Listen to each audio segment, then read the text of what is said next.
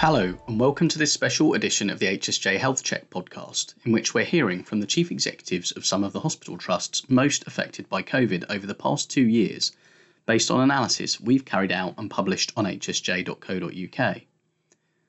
Over those past two years, they've not generally been permitted to speak to the media on the record about their experiences, but in this part two of two episodes, we'll hear from them about what support was available as they went through a very long haul of COVID pressures, their dilemmas of balancing COVID care and other urgent operations, N H S capacity and collaboration, including a need for more of that right now, as the N H S battles to keep up with waiting lists, which are in a bad place and with some areas much worse than others.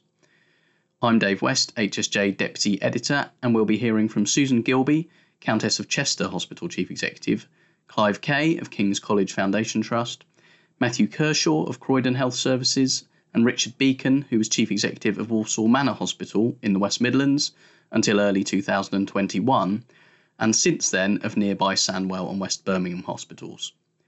Firstly, Doctor Gilby, on what was sometimes a lonely experience of being one of the general hospitals hit very hard. Unfortunately, I was um, struck down with a fairly um, bad case of COVID um, in early April and was you know, completely out of the picture for uh, two weeks and then, you know, struggling for, for a third week. And I came back to find, um, you know, to, to my horror that we really were much more challenged than anybody had expected. But more importantly, there was a lack of recognition of that in the system. And I don't mean that people were ignoring it. It just wasn't visible, because of the way in which, you know, people were focused on the numbers and they were focused on critical care. Um, but they didn't necessarily have that understanding of the percentage uh, bed occupancy and the overlying in, infection prevention control restrictions that would have such an impact on delivery of other services and also on um, the the flexible way in which our staff had to work, which was putting a huge strain on them. So do you think the issue there is about uh, the what wasn't understood was the impact on general hospitals as opposed to sort of them big, bigger teaching hospitals with large intensive care, you know, units? Or what do you? Yes. Yeah. I mean, the, I understandably, because at that point, um, you know, critical illness was a was a big feature of of the disease profile, and um, there, there was almost, well, there was a great deal of anxiety, I think, in every system around critical care capacity. So in critical care, we have always had a practice of what would now be called mutual aid, but in previous, you know, years, it would just be a inter-hospital transfer or referral. Um, and that, you know, I've been working in critical care for decades, and that would be the norm. But people work now, people outside of the critical care networks, um, were now getting involved in addressing the pandemic through things like Gold Command. And this was now regarded as um, something that needed an awful lot of input, which, which actually distracted from looking at the wider problem, which was the impact on general hospitals, yes, but also on those who were going to be, uh, I, I don't want to use the word neglected, those who were going to have to wait unacceptable lengths of time for other types of care outside the COVID diagnostic group. Um, and that was, again, I think it was because of my background, was becoming more and more apparent and more and more concerning. And yet we were still being told that there were certain procedures, certain elective um, pathways that we needed to stand down. Um, and the impact of that in the longer term has been really very significant. But people do have short memories.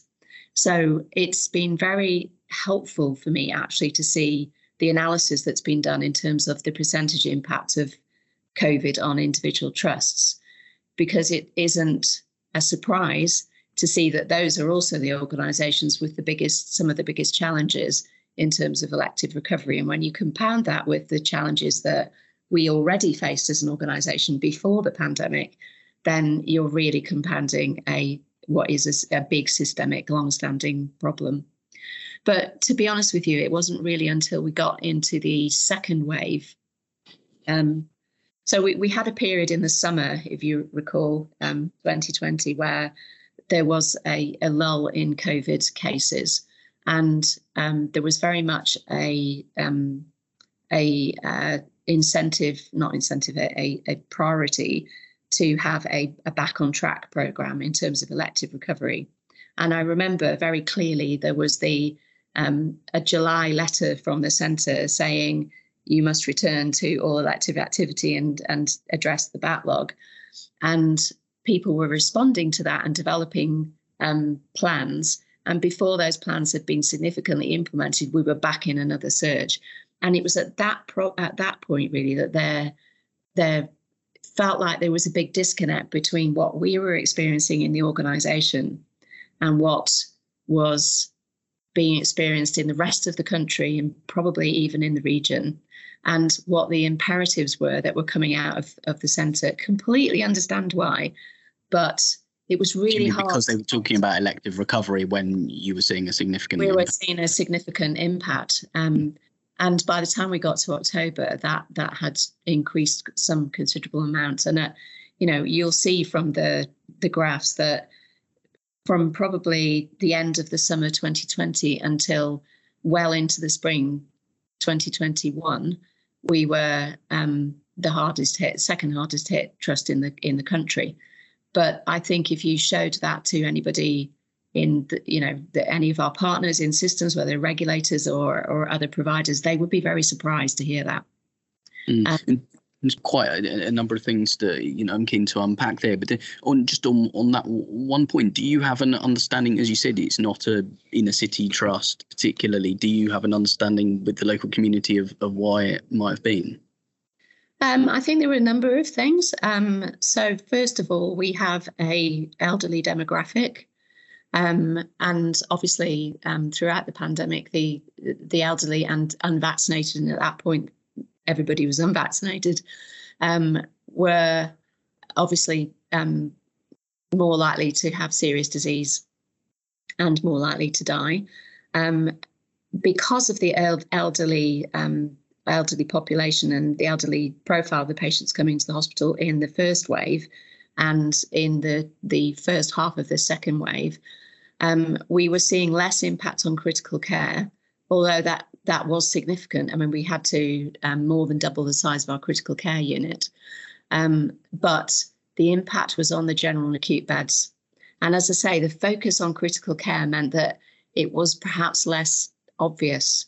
So I, I have a very strong recollection of January twenty twenty-one being in a C E O provider collaborative meeting, um, and somebody was basically giving a briefing on what we needed to prepare for in terms of this wave, next wave that was coming. And at that point, I was sitting with forty-four percent of my beds occupied by COVID patients. And I, I was very, you know, quite forceful in my, you know, explaining the situation we were in that seemed to be, um, seemed, but we felt quite alone in that, that position. And, um, you know, I have to say that I'm really proud of our staff, um, as others have said. Our critical care outcomes, even though we were in the position we were, um, were amongst the best nationally and remain so. Um, and people going above and beyond, you know, working in such a flexible way, um, and also putting in place um, support systems for families who couldn't visit, who couldn't visit, um, was was really quite remarkable. It really was. And we were doing that completely alone.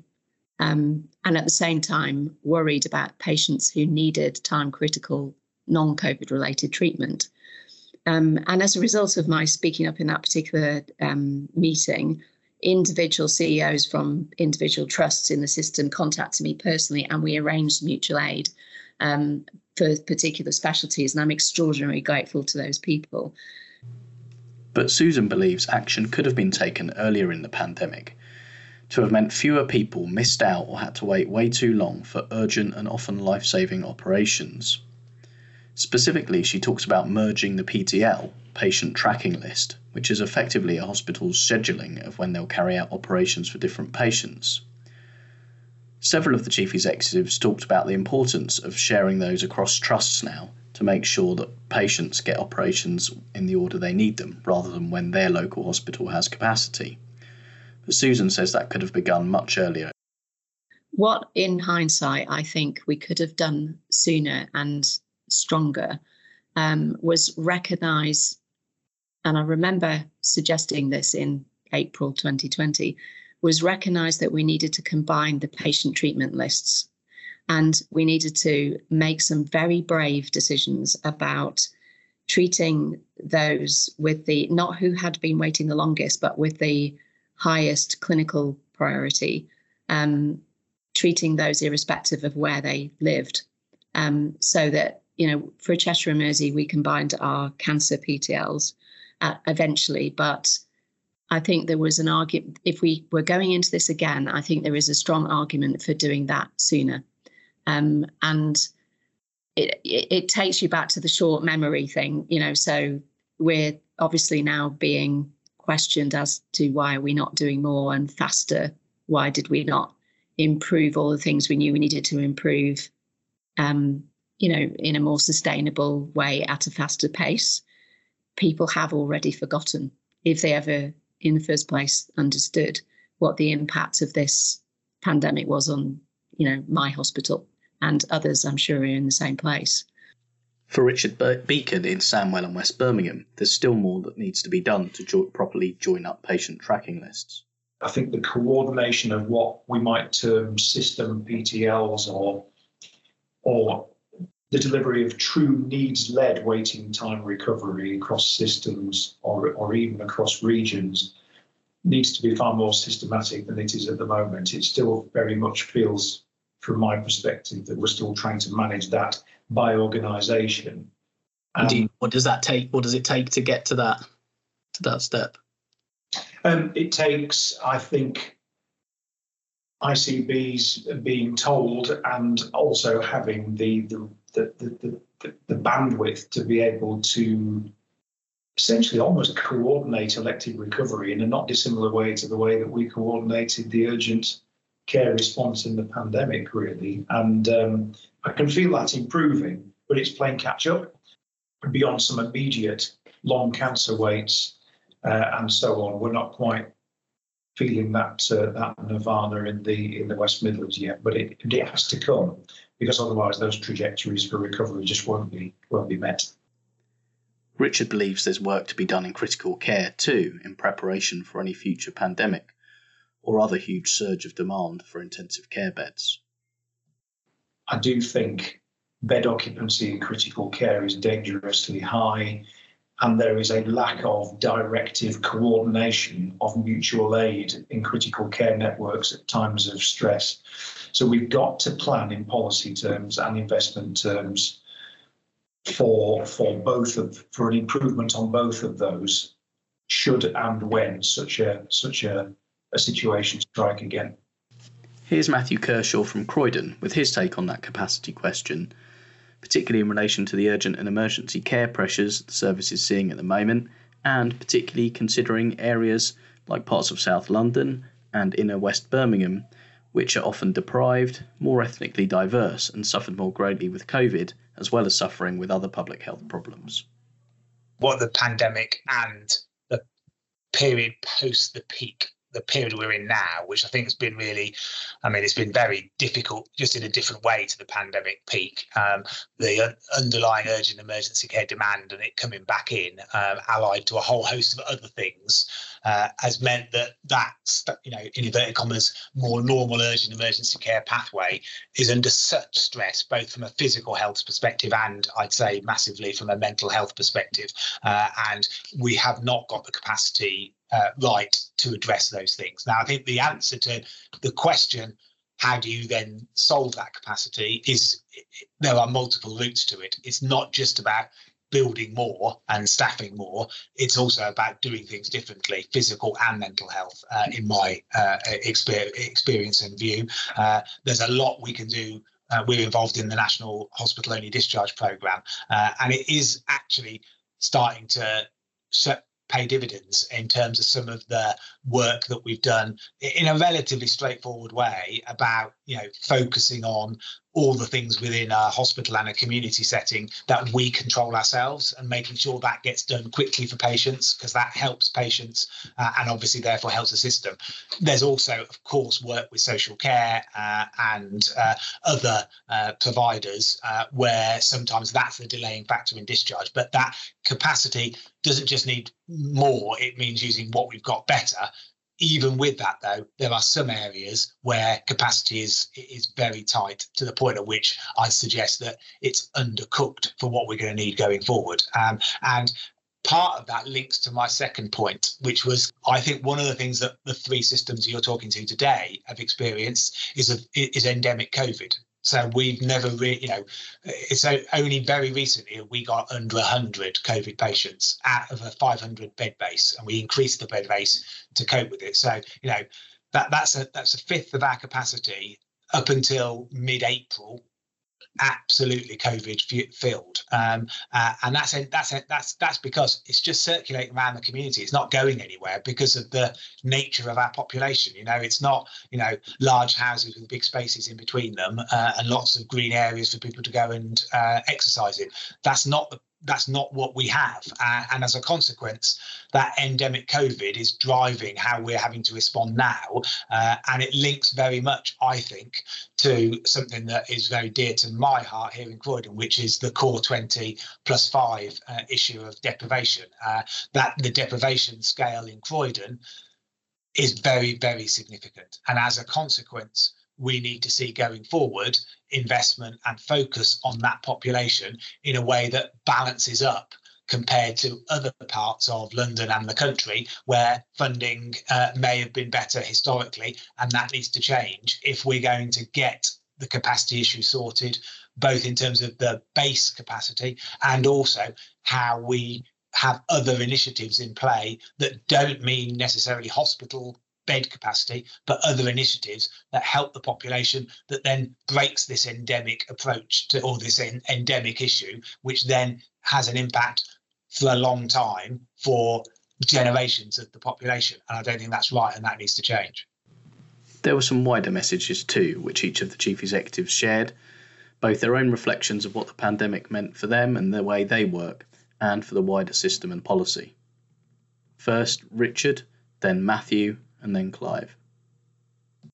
Um, one, one immediate thought um, is that uh, the, the, the N H S had a rapid rise in public consciousness and a rapid rise in the public esteem in which it was held, and now seems to be suffering, if we're not careful, a rapid decline. So our collective competence, uh, and with the emphasis on the word collective, And, and, and clearly articulating what we're doing to recover things, is going to be required if the public discourse doesn't drift further into the N H S is failing us. That, that worries me a lot. I think, and I've thought about this quite a bit, I'm immensely proud of what staff have done now, obviously in my organisation, but across uh, the N H S as a response to the pandemic. Uh, I don't think we can underplay it. And, you know, sitting in conversations like we just had for the last hour, you know, you rethink what people did, how they did it, uh, and the immense sacrifice and, you know, excellence that they demonstrated. And what I would say going forward is, let's not lose that. Um, we need to build on the legacy of, uh, of COVID, um, uh, you know, identify those things that The, the the pandemic put into sharp rel relief and said, look, you know, there are some things here that just aren't good enough, uh, and we need to address those, but also maintain the, you know, the innovative, uh, the engagement uh, uh, approach that we had, and use that positively going forward. So I think that would be sort of my reflection of of the of of, uh, of the pandemic. In terms of a policy point, linking to that, for me, uh, innovation, improvement is very linked to the place that we work. Uh, innovation from above isn't innovation. Innovation is people on the ground working together as partners across, you know, health and care, voluntary sector, physical, mental health, et cetera. People coming together to address the issues that they are facing in their locale. And uh, my job in Croydon Place is to facilitate that. The job of people at, at higher levels in terms of region and nationally, is to create the conditions where that can happen. And, and I think that is, for me, a really, really important point that we do not want to lose, because otherwise, heaven forbid, next time there's a pandemic, we'll be learning the same lessons we've learnt this time, and that would be a, a real travesty. So I have to say, the way in which Uh, my colleagues here at King's have responded, but but equally across the entire N H S has has made me feel personally very proud. And I, I have also been in the N H S a long time, and although certainly the hardest part of my career, uh, this has been the greatest privilege actually to lead a place like King's uh, du during this pandemic. Um, I think in terms of learning, um, communication, communication, communication, and I know I'm not the first person to say that, but but certainly.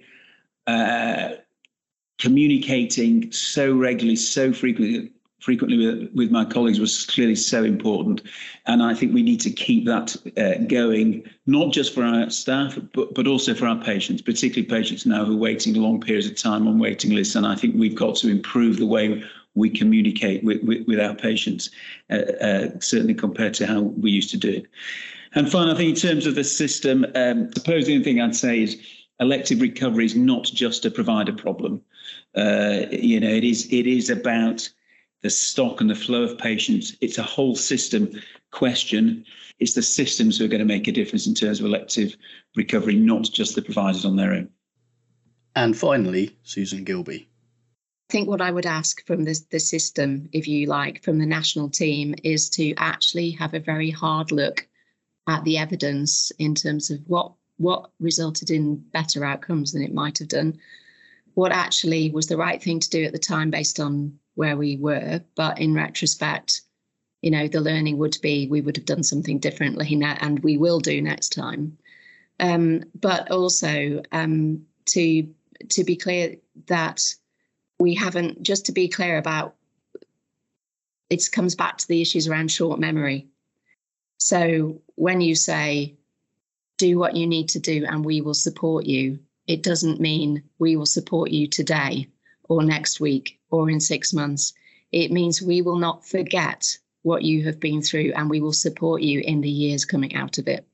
And so I guess what I've learnt is that there isn't a cavalry coming across the hill. Um, so you have to have your systems and processes, your teams there, and you have to be visibly leading from the front. Um, But you need to keep communicating uh, the situation that you're in with your um, with your system, uh, with your regulators, uh, and make sure that you're continuously reminding them where you've been and where you're coming from, as well as acknowledging where you are. Thank you for listening. For details of our analysis of the trusts most affected by COVID throughout the pandemic so far, go to h s j dot co dot u k or follow the link in the notes. And please join us again next week for our regular H S J Health Check podcast.